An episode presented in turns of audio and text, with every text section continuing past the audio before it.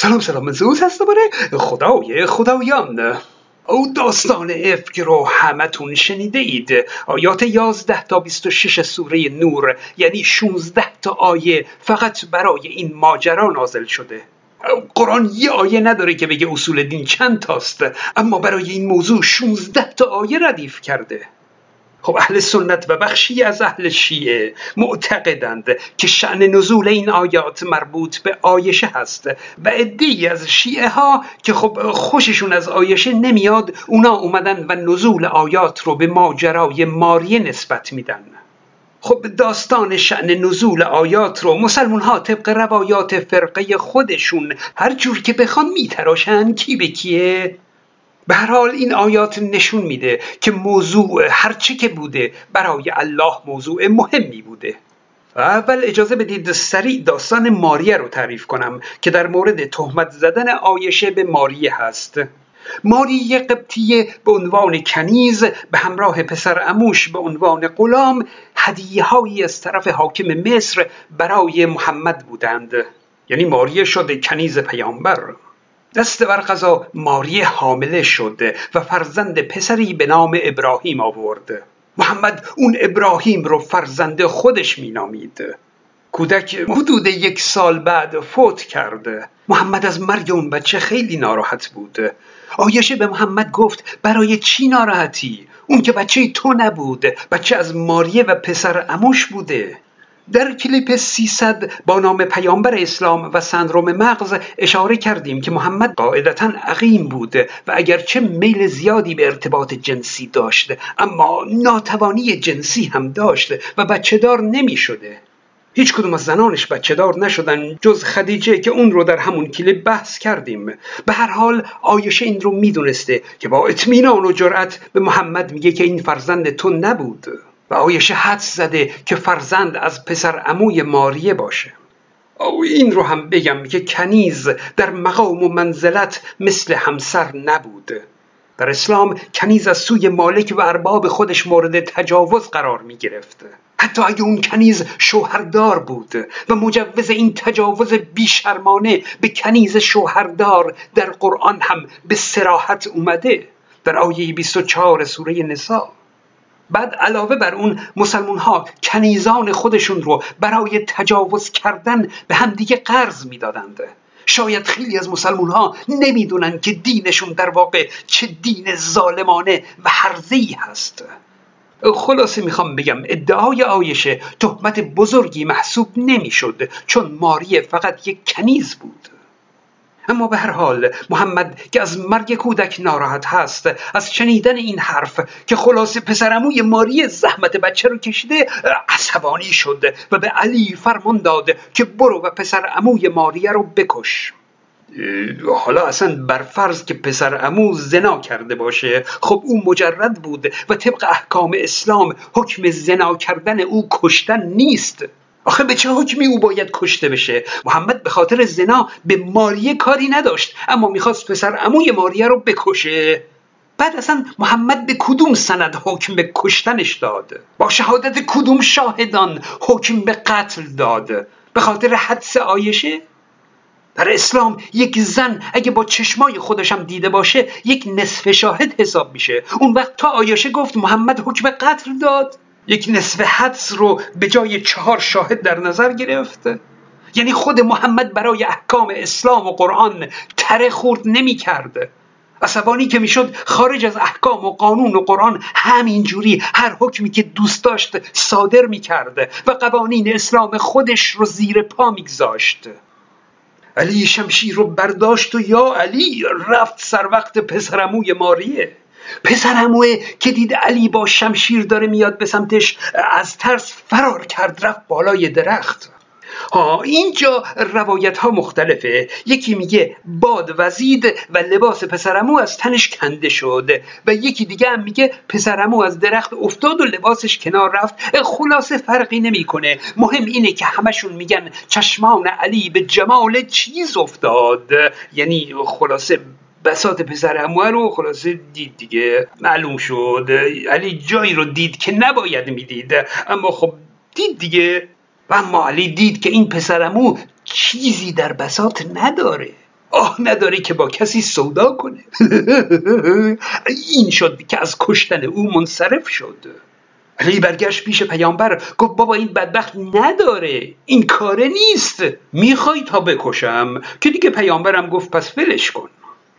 حالا شیعه ها میگن اون 16 تا آیه برای این جریان ماری نازل شده. یعنی اون تهمت زنا که خدا بهشون وعده عذاب داده منظور آیشه بوده و پاک دامن و بیگناه که قرآن گفته منظور ماریه بوده. اما داستان دوم داستان تهمت زدن مردم به خود آیشه هست. سری بگم محمد برای جنگیدن با قبیله بنی مستلق لشکر کشی کرده. خب محمد همه جا باید زن همراش باشه دیگه. آیشه رو با خودش برد. در جنگ اون قبیله یهودی رو قلقم کردند و با گرفتن قنیمت و کنیز و غلام فراوان برگشتند. در راه برگشت آیشه از قافله مسلمون ها جا میمونه. خب این جاموندن آیشه از قافله خیلی شبه برانگیزه. آخه چطور ممکنه؟ آیشه سوگلی پیامبر بود کنیز مخصوص داشت که همیشه همراهش بود. چهار تا غلام وظیفه داشتند که وقتی او در کجاوه خودش می نشیند کجاوه او رو بلند کنند رو بر پشت شطور بگذارند. همینجوری نمیشه که آیشه از قافله جا بمونه. در کتاب سیره ابن هشام از قول آیشه میگه از رو می‌خونم. و زنان عرب در آن وقت تعام کمتری خوردندی و سمانت و زخامت بر ایشان کمتر ظاهر شدی. می‌خواد بگه اونقدر من سبک وزن بودم که اون غلامان تشخیص ندادن که اصلا کسی درون این کجاوه نیست. همینجوری اونا کجاوه خالی رو بلند کردند و بر پشت شطور بستند. آخه مگه میشه؟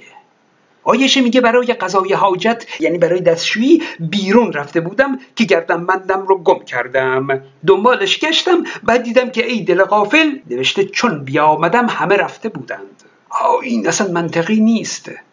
اون زمان به خاطر گرمای شدید قافله ها در روز استراحت می‌کردند و در شب حرکت می‌کردند.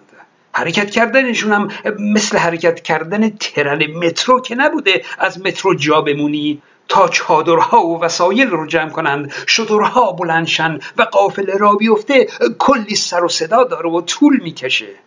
جاموندن آیشه مگه به همین راحتیه؟ خب منطقی نیست. اون زمان سرویس بهداشتی امروزی که نبوده. برای دستشویی رفتن زنها دست جمعی به همراه همدیگه به مکانی می‌رفتند و در یک پوششی به اصطلاح رفع حاجت می‌کردند.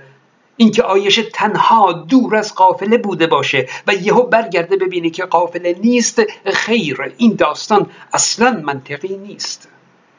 مگر اینکه آیشه عمدن پنهان شده باشه تا از قافله جا بمونه و مثلا کنیز خودش رو در کجاوه جای خودش گذاشته باشه تا دیگر کنیزان و غلامان متوجه غیبت او نشن؟ وگرنه هیچ جوری قابل توجیه نیست. خب با چه انگیزه ای آیشه باید چنین کرده باشه؟ نمی‌دونم. شاید می‌خواسته توجه پیامبر رو به خودش جلب کنه. پیامبر رو نگران غیبت خودش کنه. آخه در اون جنگ مسلمانان کنیزان فراوانی گرفتند و یکی از اون کنیزان جویری دختر رئیس بنی مستلق بود. که زنی بیست ساله و زیبا بود که شوهرش در اون جنگ حالا یا فرار کرده بود یا کشته شده بود نمی‌دونم. به هر حال بعد از بازگشت به مدینه بلافاصله محمد او را آزاد کرد و به همسری خودش در آورد شاید آیشه در راه بازگشت خلاص از رفتار شوهرش با جویری عصبانی بوده شاید حسودی کرده و شاید های دیگه. به هر حال اشتباهی جاموندن از قافله به نظر منطقی نمیاد. آیش از قافله جا میمونه و بعد از یه مدت می‌بینه که اتفاقا صفان ابن معطل اونم جا مونده. آیشه میگه صفان منو شناخته چون قبل از اینکه هجاب بر زنان پیامبر واجب بشه منو بی هجاب دیده بود. خب به هر حال خودمونیم. شما یک زن رو مثلا با چادر و برقه ببینید بر فرض که قبلا او رو با بیکینی هم دیده باشید. نمی‌تونید تشخیص بدید که این همون زن هست مگر اینکه قبلا او رو با همین چادر و برقه دیده باشید. بعد میگم حالا مهم نیست. به هر حال ابن هشام از قول آیشه نوشته که صفان اشتر فرو خوابانید و خود باز دور شد. که آیشه سوار شطور صفان بشه. اینکه اینجا آیشه تأکید می‌کنه که موقع سوار شدن بر شطور صفان خود باز دور شد نشون میده که چقدر داره تأکید می‌کنه که صفان اصلا نزدیک من نبود دست به من نزد. معلوم اون فرهنگ افتضاحی که متاسفانه امروزه هم در میان مردم متدین ما رواج داره اون موقع هم بوده اینکه یک زن و مرد که تنها بشن آخ آخ آخ, آخ. تفکر مردم تا فیها خالدون به سمت خلافترین وضعیت ممکن میره توی چون این فرهنگ دین زده ای زن پیغمبر هم که باشی ها از تعنب و تهمت مردم در امان نیستی بابا یه آدم گرفتار بوده یه آدم دیگه بهش کمک کرده. حتما باید از توش حرفی در بیاد چون یکی مرد بوده و دیگری زن. آیشه حتما باید تأکید کنه که صفان دور ایستاده بودها. یعنی برای سوار شدن کمکم نکرد دست به من نزد. آیشه سوار اون شطور شد. اما قبل از اینکه از اون شطور پیاده بشه مردم براش حرف در آوردند که آخ آخ آخ او با صفان از شب تا صبح با هم چه کردند؟ ای بابا! آیشه میاد مدینه می‌بینه که رفتار محمد با او همچین سرسنگین شده. رفتار پدر مادر آیشه هم با او تغییر کرده. خلاصه خبردار میشه که مردم پشت سرش چه تهمتی بهش زدن. پیامبر به صداقت آیشه شک می‌کنه.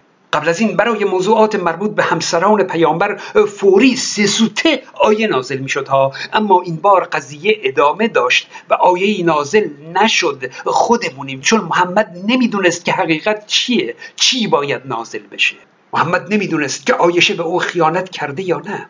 خلاص خیانت کردن ناموس محمد افتاده بود بر سر زبانهای مردم و آبروی محمد در خطر بود.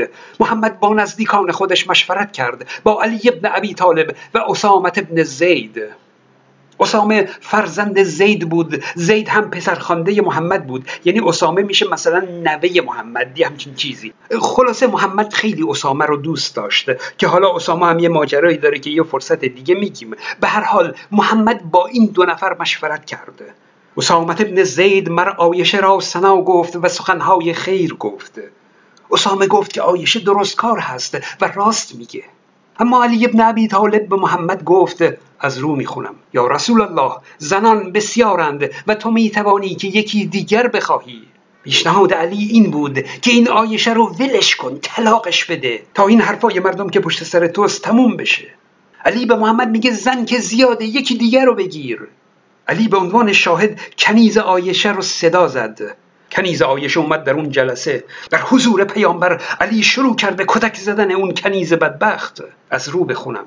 و علی بر پای خواست و وی را سخت بزد و گفت ای سیاه راست بگوی با پیغامبر خدای. این رفتار و گفتار امام علی ها امام اول شیعیان و خلیفه راشدین سنی ها اینه.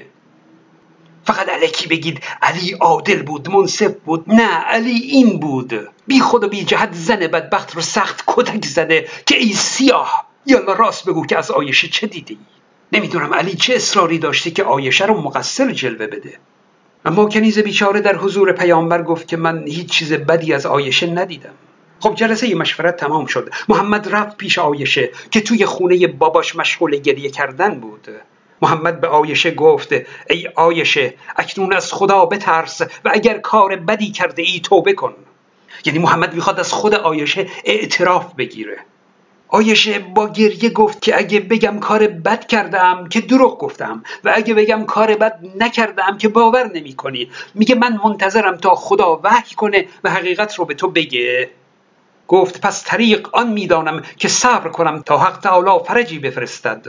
آیشه خیلی باهوش بود.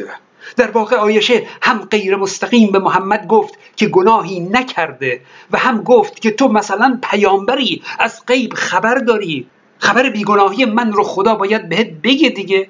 چطور تو خبر نداری؟ همونجا محمد مثلا بهش وحی شده و بعد به آیشه گفت که مژده بده که خدا میگه تو بیگناهی.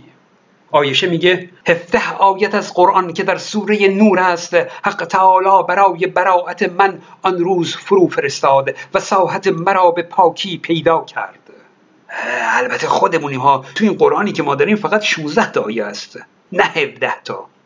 آیات 11 تا 26 حالا اگه نخواهیم بگیم که یک آیه گم شده باید یکی از آیات نامربوط رو به اونها اضافه کنیم. تازه خودمونیم. برخی از اون آیات وسط این 16 تا هم کاملا بی ربط هستند. به هر حال پیامبر داد چند نفر رو که این تهمت رو زده بودند شلاق زدند و ماجرا تمام شد. کانال های من رو هم فراموش نکنید. من زئوس هستم.